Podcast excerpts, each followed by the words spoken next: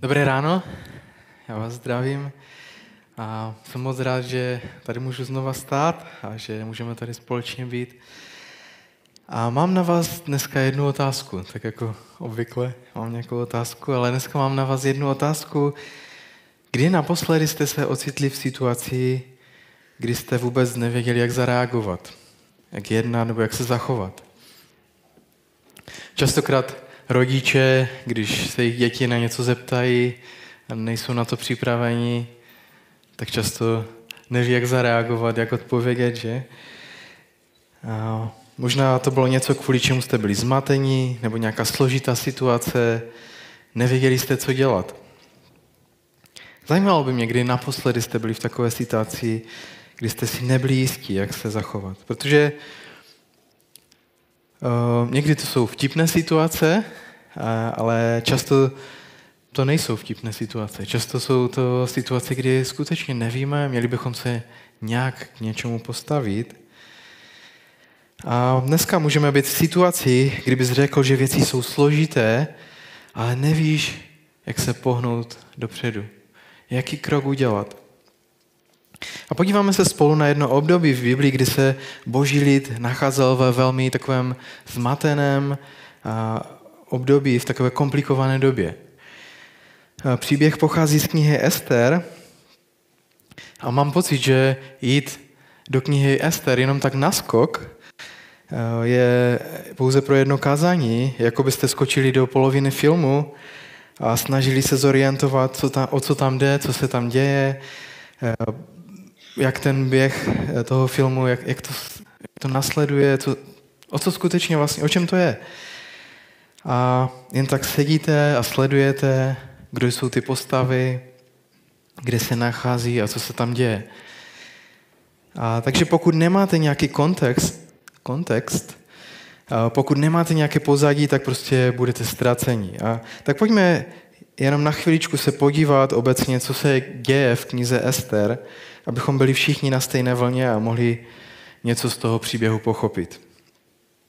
Uděláme to tak, že si zodpovíme pár otázek. A tak začněme eh, s otázkou kdo.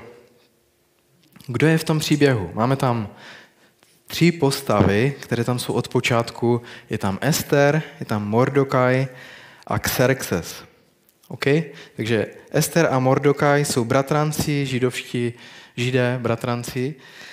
Mordokaj je o dost starší a on je ten, který vychovával, když Ester jako malá holka osířela, zemřeli rodiče, nevím, jestli to bylo um, za jakých okolností, to tam není napsáno, ale uh, Mordokaj byl ten, který vychovával.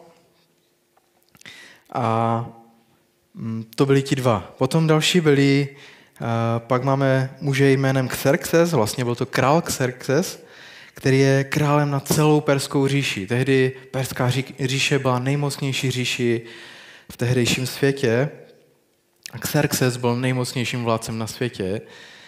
A to je naše postava. Možná jste viděli film 300 a takhle asi pravděpodobně nevypadal, i když ten herec tak vypadal ve filmu, ale můžete si ho představit, jakkoliv chcete.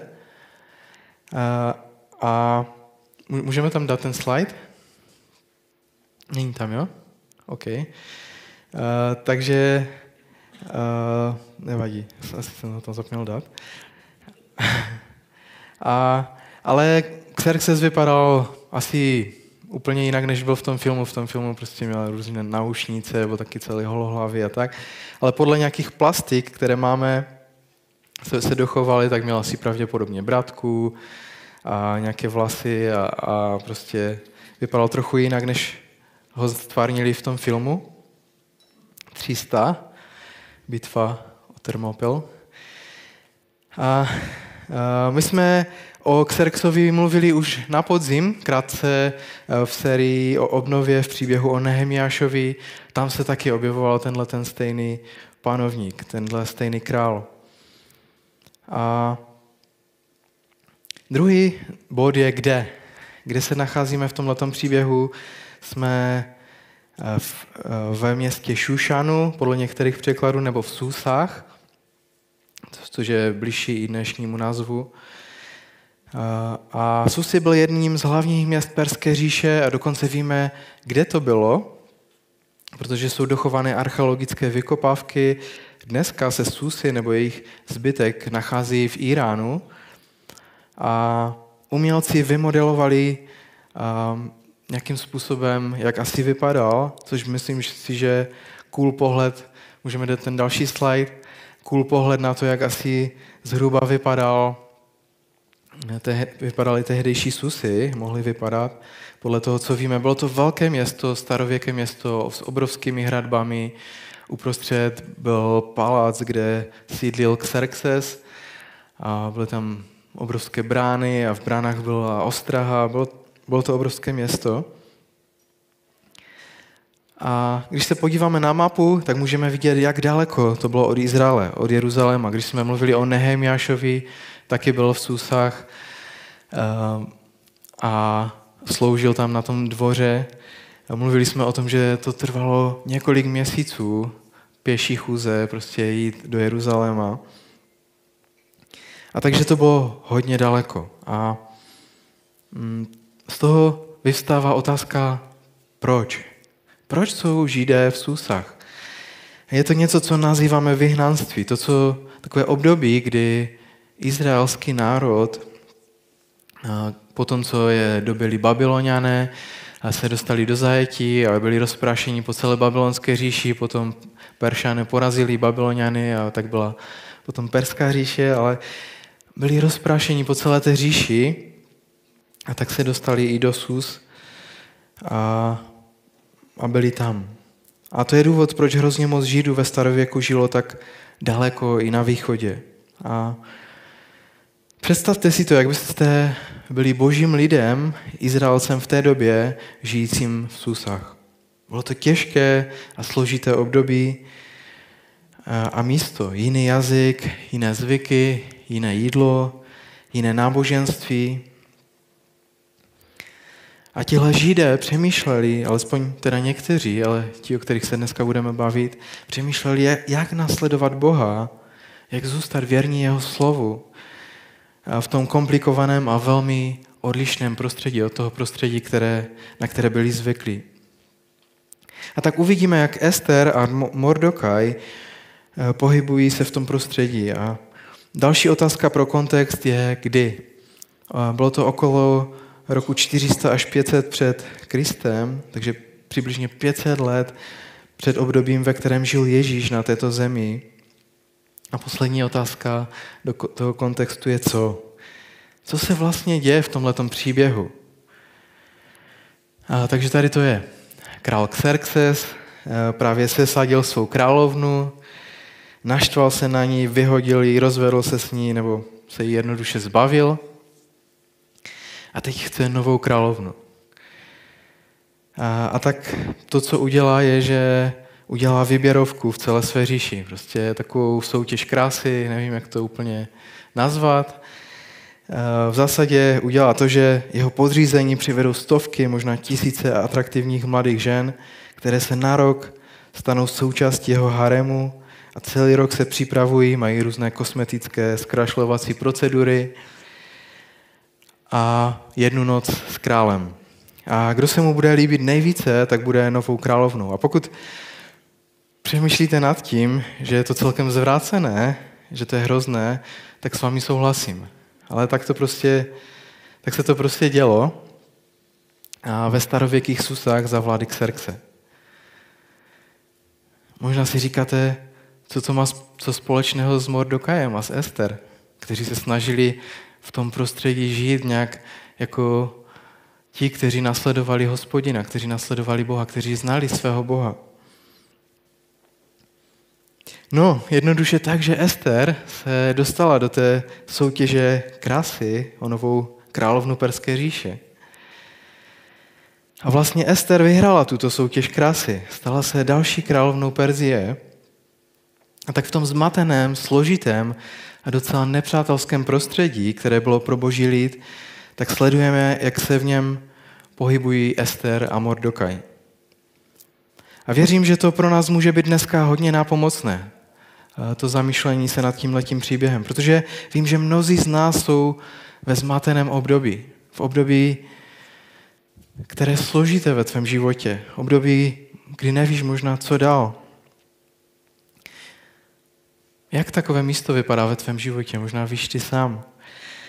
Možná si říkáš, no není to až tak odlišné od nich, protože oni byli v kultuře, která byla velmi nepřátelská pro lidi, kteří věřili v Boha. A ty jsi dneska v prostředí, které se stává víc a víc nepřátelské vůči Bohu, vůči tvé víře, vůči tomu, že ty následuješ Ježíše. A ty jsi v prostředí, které moc nepřeje tomu, abys vyjadřoval svým životem svoji víru v Boha. Možná to nepřátelské prostředí je ve tvé rodině, možná je ve tvé práci, na koleji, na tvé vysoké škole, pokud tam teda nepracuje zrovna Andřej, tak to je přátelské prostředí. Možná jsou to prostředí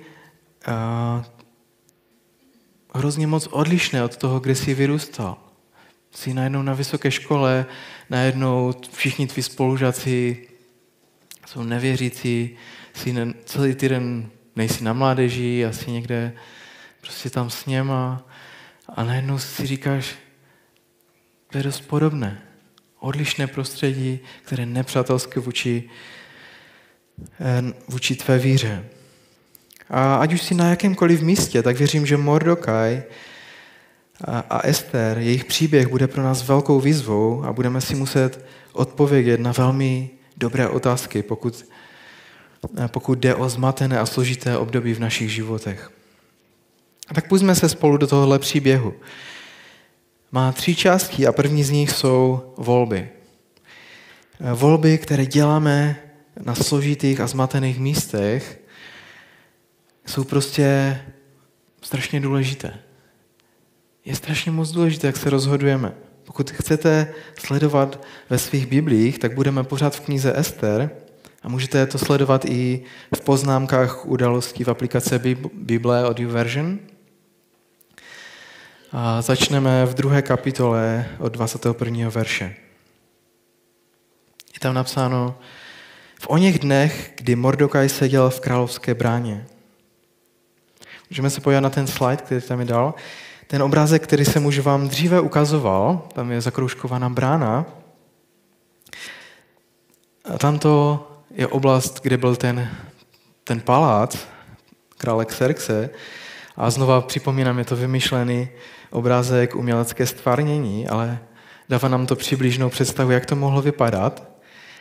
A ta zakroužkovaná oblast je brána, kde byli strážci a Mordokaj sedí v bráně. Nesedí tam pravděpodobně jenom tak, asi by to ani nebylo možné. Vypadá to, že Mordokaj pracuje pro krále. Možná je nějaký strážce, možná nějaký úředník, prostě pro něho dělá. Dělá svoji práci a něco přitom zaslechne. Něco, co neměl slyšet, něco, co si tam někdo povídal a dovede ho to k důležité volbě, rozhodnutí, které musí udělat. A tak čteme v dalším verši, nebo v tom stejném verši, jak pokračuje.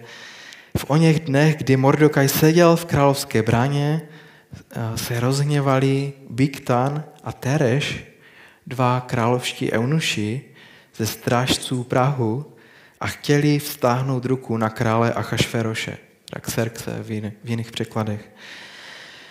Takže Mordokaj uslyšel plány na vražedný atentát krále. Co udělá s takovou informací? Nechá si ji pro sebe? První, co mě napadá, že, že by se to Xerxes neměl dozvědět, že? Je to nepřítel Izraele, zotročuje je, oni, oni tam jsou ve vyhnanství. A kdybychom byli na Mordakajově místě, co bychom udělali? Zkuste si to představit. Když tenhle pohanský král, který nám vládne, nějakým způsobem zmizí rukou svých vlastních strážců, nebude to zase tak špatné možná. Možná nastane nějaký chaos, období nejistoty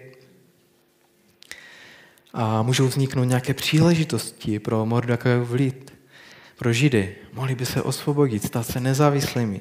Vrátit se třeba do vlastní země. Ale to není to, co Mordokaj udělal. Tam čteme dál, ta záležitost se donesla k Mordokajovi a on to oznámil královně Esteře. Ester to Mordokajovým jménem řekla králi. Možná si řekl, být na králově straně může být výhodnější. To, že vám král dluží život, mohlo by se to někdy hodit, že? Napráskal je, oni je zatkli a pověsili a bylo po vzpouře. Věřím nicméně, že to, co řídilo Mordokajové rozhodnutí, eh, jak se zachovat v této situaci, že je něco jiného. Myslím si, že Mordokaj je mnohem více motivován jednat podle toho, co Bůh chce. Co Bůh si o tom myslí, co, co Bůh zamýšlí. A důvod, proč si to myslím, je, že Bůh mluvil ke svému lidu, který byl ve vyhnanství velice konkrétně o tom, jak se mají zachovat v takových situacích. A mluvil k ním konkrétně skrze proroka, který se jmenoval Jeremiáš. A část toho, co říká, vám přečtu. Jeremiáš 29. kapitola. Tam napsané, toto praví hospodin zástupů, Bůh Izraele, všem vyhnancům, které jsem odvedl z Jeruzaléma do Babylona.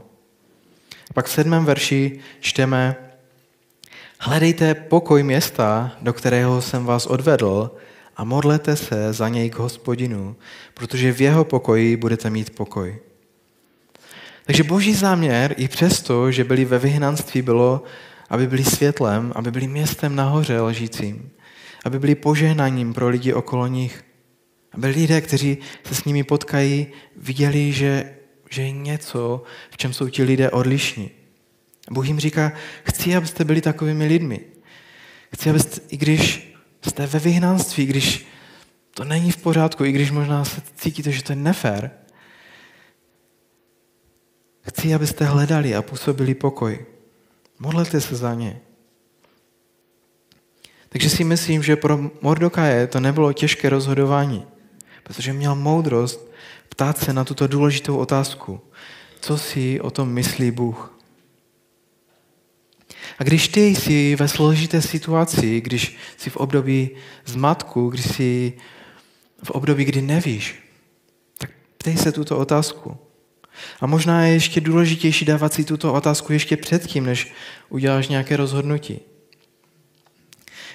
Je to tak velká pomoc při tom, kdy můžeme dělat rozhodnutí, která ctí Boha, která přináší život, která jsou dobrými volbami. Rozhodnutí, která nás vedou k tomu, abychom byli lidmi, kterými nás Bůh chce mít. Jednoduchá otázka. Co si o tom myslí Bůh? A ptát se ji předtím, než uděláš rozhodnutí. Problém je, že příliš často měníme pořadí. Znáte to? dáváme to do špatného pořadí. Máme tendenci se ptát, zajímalo by mě, co na to Bůh, až potom, co uděláme nějaké rozhodnutí, co už podnikneme nějaký krok. Uděláme třeba, zajímalo by mě, co si myslí Bůh o té zprávě, kterou jsem, kterou jsem právě odeslal. Zajímalo by mě, co si Bůh myslí o té půjčce, kterou jsem si právě vzal. Zajímalo by mě, co si Bůh myslí o tom, že jsme se k sobě nastěhovali. Zajímalo by mě, co si Bůh myslí o té vysoké škole, kterou jsem si zvolil. Spousta rozhodnutí v mém životě, které, které jsem nějakým způsobem litoval, říkal jsem si, hm, to bych vrátil, nebo tak to byly věci, které, ve kterých jsem měl špatné pořadí. Máte to taky tak?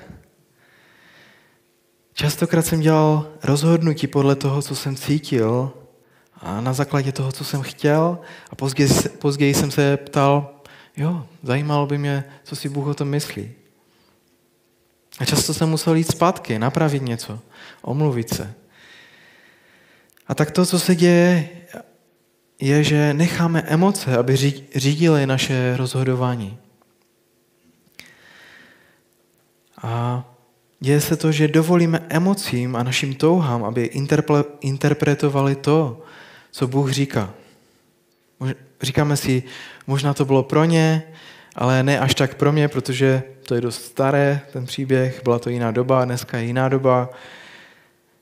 Dovolíme, aby naše emoce interpretovaly Boží pravdu, místo toho, abychom poznali Boží pravdu a aby ta pravda interpretovala naše emoce a touhy. A to je to, co potřebujeme doopravdy dělat.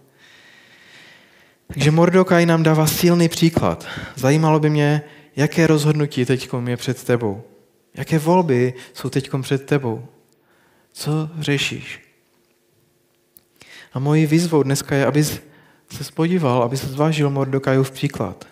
Na chvíli zpomalit v rozhodování se, zastavit se a říct, zajímalo by mě, co si Bůh o tom myslí. Co si Bůh o tom myslí? A nechat Boží pravdu interpretovat naše pocity a naše touhy. Abychom mohli dělat dobrá rozhodnutí, která ctí Boha. Ale musíme si přiznat, že to není lehké, že? Je to častokrát těžké. A to je to, co zažije i Mordokaj. Někdy to, že si vybereme poslouchat Boha a jeho cestu, může být riskantní, zvlášť pokud žijeme v kultuře, která je nepřátelská vůči víře.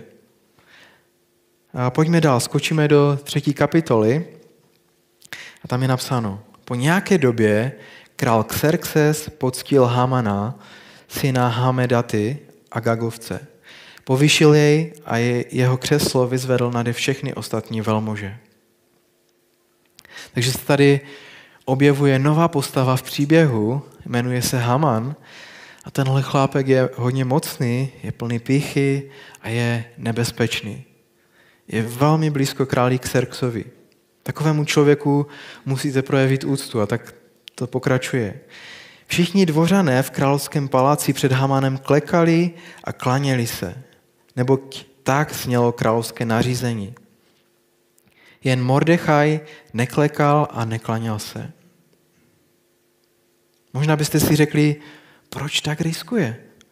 To nemá cenu, tenhle muž je mocný, hraješ si s ohněm. Nemáš to zapotřebí si dělat problémy. Většina lidí asi, není to napsáno o jiných Izraelcích, že by neklekali, je to napsáno o, o tom, že Mordokaj byl ten, který se ne, neklaněl. A myslím si, že Mordokaj se znova ptá otázku, co Bůh si o tom myslí. A věřím, že důvod, proč se neklaněl, je přikázání, které Bůh dal svému lidu. Nebudete mít jiného Boha mimo mě. A Mordokaj jim říká, vy po mně chcete, abych vyzdvihl člověka na úroveň Boha a to já nikdy neudělám. Odmítá se poklonit. A někdy, když děláme věci, které Bůh chce, tak to sebou nese nějaké riziko. Když čteme dál, tak je tam napsáno v pátém verši. Samotný Haman si pak všiml, že Mordechaj před ním nekleká ani se neklaní. Hamana to tak rozlítilo, že mu připadalo málo stáhnout ruku jen na Mordechaje. Když se dozvěděl Mordechajovu národnost, usmyslel si, že vyhladí všechny Židy v celé Xerxově říši. Všechen ten mordechajský národ. Pardon. Haman nechtěl jen zabít Mordechaje. Chtěl zabít každého jednoho žida v celé perské říši. V té obrovské říši. A ta myšlenka v jeho hlavě byla jako starověký holokaust. A znovu, tenhle muž, ten Haman, byl v blízkém spojení s Xerxem. Měl jeho přízeň. Jde za ním a přesvědčí ho o tom, že Židé jsou velkou hrozbou pro celou říši, že jsou špatní a, a není dobré, aby byli v Perské říši. A Xerxes se nechá přesvědčit a tak podepíše dekret, který říká, že v specifické datum v nedaleké budoucnosti Mordokaj bude popraven a každý žid, který žije v Perské říši, bude také popraven. A tohle je špatně. To, to je hodně špatná situace. Nevím, jestli si to dokážeme představit. Není to jenom zmatek nebo komplikovaná situace, ale je to velmi nebezpečná situace. A přivádí nás to do druhé části příběhu a to je výhled. Pro celý židovský národ a pro Mordokaje je to velmi špatná situace. Jejich výhledy jsou velmi špatné. To, co je čeká a to, co je před něma, nevěstí nic dobrého a šance, že by se jejich situace změnila, je hrozně malá. Ale Mordokaj má plán. A ten plán zahrnuje Ester. Protože Ester má postavení, že? Víme, že královna Perské říše je manželkou krále. Může využít svou pozici, aby poprosila krále a zachránila svůj lid. A tak posílá posla s touhletou zprávou k Ester. Říká v 8. verši, aby vešla ke králi prosit u něj o milost a přimlouvat se před jeho tváří za svůj národ. Říká, musíš jít za králem, musíš ho prosit, aby se smiloval a nezabíjel celý náš národ. Využij svého postavení, aby zachránila svůj národ. Ale tady se na chvíli zastavme v této situaci, protože to není tak jednoduché. Pojďme si trochu vysvětlit a přemýšlet nad pozicí Ester. Protože postavení, které má, situace, ve které je, je neuvěřitelně složitá. Takže Ester je mladá židovka, jedna z Bohem vyvoleného národa, je vdána za muže, který nezná a nenasleduje Boha Izraele. Vlastně on je hlavou pohanské říše. Ester je královna pohanské říše. Celou dobu se snaží svoji identitu držet v tajnosti. Dokonce Xerxes, její manžel, pravděpodobně vůbec nevěděl, že je židovka. Je to vůbec v pohodě? Že jako židovka, jako ta, která zná Boha, která nasleduje Boha, je hlavou nebo součástí, je manželka největšího vládce na světě, který, který se nechal uctívat jako Boha. Je to ještě složitější než to, protože to, jak se dostala do toho postavení, je celkem hrozné, že? Eh, byla součástí eh, Xerxova haremu celý rok. Celá ta soutěž krásy, celý rok zkrašlujících procedur, jedna noc s králem a, a prostě byla vybrána. Celá ta špinavá hra, která byla dost dalena tomu, co bylo v Izraeli normální. Bylo to ještě složitější. Celá perská dynamika rozložení moci. Xerxes byl nejmocnějším člověkem na zemi. Kdo je Ester? Ester je nikdo. Holka, sirotek. Už víme, že tam byl příběh, jak, jak naložil s tou předešlou královnou. To, co tím chci, čím chci zdůraznit, je, že situace Ester je velmi, velmi složitá. A možná se v tom můžeme, nebo můžeš trochu vidět, když přemýšlíš o svém životě. Kdo jsi a kde jsi. Možná si taky říkáš, že je to složité, je to, mám v tom zmatek. Protože to, kým jsi a kde jsi, je mix opravdu dobrých voleb, které si udělal v životě, opravdu dobrých rozhodnutí, které si udělal, ale zároveň to je mix velmi špatných a sobeckých rozhodnutí, které si udělal. A to, kde jsi dneska, tak má co dočinění s lidmi ve tvém životě, kteří byli k tobě opravdu dobří, kteří tě pozbuzovali, věřili v tebe, žehnali ti, možná investovali nějakým způsobem do tebe. A kde jsi v životě dneska, je i díky lidem, kteří tě zranili, kteří ti ublížili, lidem, kteří tě zradili. A to, co říkám, je, že když se díváme na své životy, kde jsme a kým jsme, tak je to složité. Jsme někdy z toho trochu zmatení. Hledáme se někde v tom celém svém příběhu, říkáme si, kým vlastně jsme. Ale je tady v tom příběhu silné poselství. Bůh si používá Mordokaje, aby mluvil k Ester. Musíš vykročit ze stínu. Musíš vyučit, využít své postavení. A to, co je silné v tom příběhu, ale i v našem životě, je toto. Ať si kdekoliv, ať se tam dostal jakkoliv, Bůh působí v tobě a okolo tebe. Není konec. Nebyl konec pro Ester, není konec pro tebe, protože Bůh působí. Takže kde jsi teď? Kde jsi ve tvém zaměstnání? Kde jsi ve tvém manželství? Ve tvé rodině? Možná někdo řekne, ne, tam jsem na místě, kde jsem nikdy nechtěl být.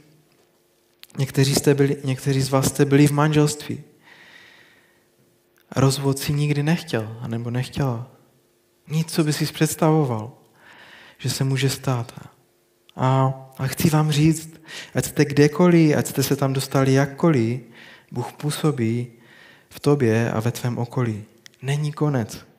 Neskončil s tebou, příběh ještě neskončil. A tak ten příběh, který čteme v knize Ester, její život je hodně komplikovaný a neví si rady, je možná zmatená, ale co víme je, že Bůh jedná, Bůh působí v ní a okolo ní. Otázkou je, jak zareaguje. Stejná otázka je i pro tebe. Jak zareaguješ na boží působení ve tvém životě? A Ester zápasí hodně uvnitř. Není si jistá, protože to je otázka života a smrti. A možná více smrti než života. Když Mordokaj pošle zprávu k Ester, její odpověď není úplně pozitivní. Ve čtvrté kapitole čteme, kdokoliv, ať muž či žena, se bez pozvání přiblíží ke králi do vnitřní dvorany, zemře. Ten zákon znají všichni královi dvořané i lid v říšských provinciích.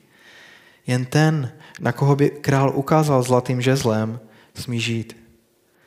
A já jsem ke králi nebyla pozvána už 30 dní. Bojuje sama se sebou.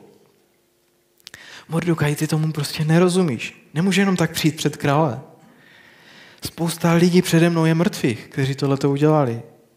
Když jenom přistoupili před krále bez pozvání. A já už 30 dní mě ani nepozval. Možná už měla pocit, že snad neupadla u krále v nemilost, jako ta předchozí královna. Proč by si měla myslet, že ona bude výjimka? Nemá to cenu, je to příliš riskantní, příliš nebezpečné. Bojuje s tím, co Bůh dělá s ní a okolo ní. A Mordokaj jí odpovídá. A je to velmi známé místo. Nemyslí si, že v královském domě jako jediná ze všech Židů vyvázneš. Budeš-li v tuto chvíli mlčet, Židům přijde spas na pomoc odinut. Ale ty i s rodinou svého otce zahyneš. Kdo ví? Snad si dosáhla království právě pro chvíli, jako je tato. To jsou jedny z nejznámějších slov té knize. Co když jsi na tom místě pro tuto chvíli? Co když si tě Bůh chce použít pro záchranu svého lidu? To je tak silné, protože Bůh nejenom, že působí v nás a okolo nás, ale tak stejně jako Ester, tak i tebe si chce použít. A tak eh, to, co jsem četl před chvíli, ať si kdekoliv, ať se tam dostal jakkoliv, Bůh působí v tobě a okolo tebe a chce si tě použít. A mám naději, že tomu věříte. Že Bůh, ať už si v jakékoliv situaci, si tě chce použít. Protože co je pravda o složitých, těžkých situacích, je, že bolest, kterou jsme procházeli a kterou procházíme, tak Bůh si může použít bolest. Dokonce i chyby, které si udělal, může tě vykoupit z toho a, a ty věci použít na dobré. Může si tě použít. A to nás přivádí k poslední části toho příběhu a to je oběť. A může tu přijít i kapela a budeme pak ještě chválit Boha. A poslední část toho příběhu je oběť. Poslední úsek, na který se podíváme, je Ester 14, 4. kapitola 15 až 16. Ester to na, Mordechajovi, na to od Mordechajovi odpověděla. Jdi a shromáždí všechny židy v Susách. Ať se za mě postí tři dny, ať nejedí ani nepí ve dne ani v noci. I já a mé dívky se takto budeme postit. Potom půjdu ke králi a ačkoliv je to proti zákonu. A zahynuli, zahynu. A tak vidíme Ester, jak je najednou připravena obětovat své postavení, je připravena obětovat svůj život, aby zachránila svůj národ. A co se stane, je, že jde ke králi namísto toho, aby ji popravil, tak on vstáhne to své zlaté žezlo a naslouchají. V té chvíli, kdy ona sdílí ten Hamánův plán, tak nastává velký obrat. A král namísto, aby popravil Mordekaje a, a Židy, tak popraví Hamana a povýší Mordokaje. A to, to je skvělé na tom příběhu. Ale to, co je silné na tom příběhu, není oběť Ester, ale na co ukazuje Esteřina oběť. Nebo konkrétně na koho ukazuje oběť Ester. Její oběť ukazuje na Ježíše. To, co ona udělala a to, co vyjádřila, nachází naplnění v oběti Ježíše. Boží syn, který opustil své postavení, své království, svoje, svoji moc, svoji vládu a on obětoval svůj život za tebe a za mě. A když se podíváme na svůj život a na to místo, ve kterém prožíváme zmatek, nejistotu, to místo nebo to období, kde, kde je to složité, Někteří z vás jste právě na takovém místě a, a nevíte, co dělat. A myslím si, že ta nejdůležitější věc, kterou vám můžu dneska říct, je, že odpovědí je Ježíš. Odpovědí je Ježíš, který svůj, dal svůj život za tebe.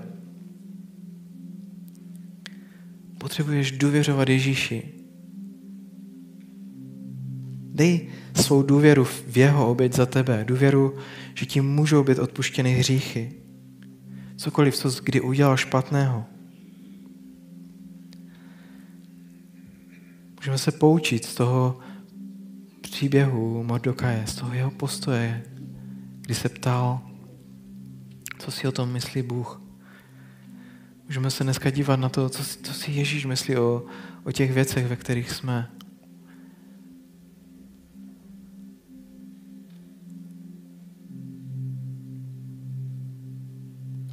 A kniha Ester je tak silná právě proto, že ukazuje na Ježíše.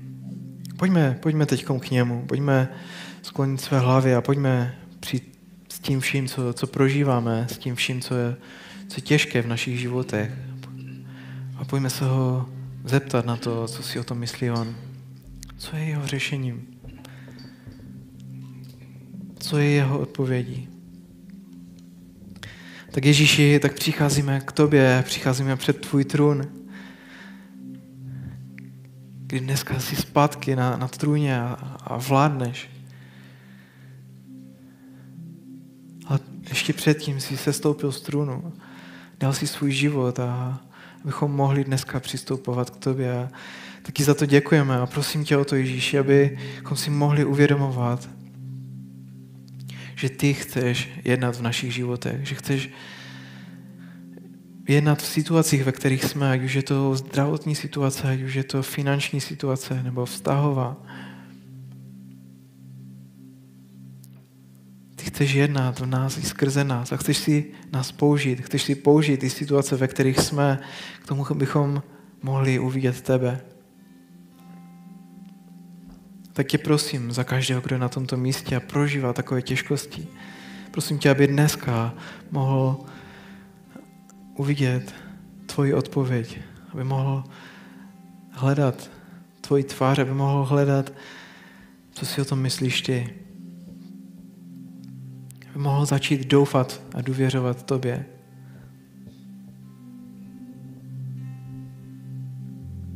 Buď vyvýšený Ježíši z našeho středu, z našich životů i skrze naše životy. Amen.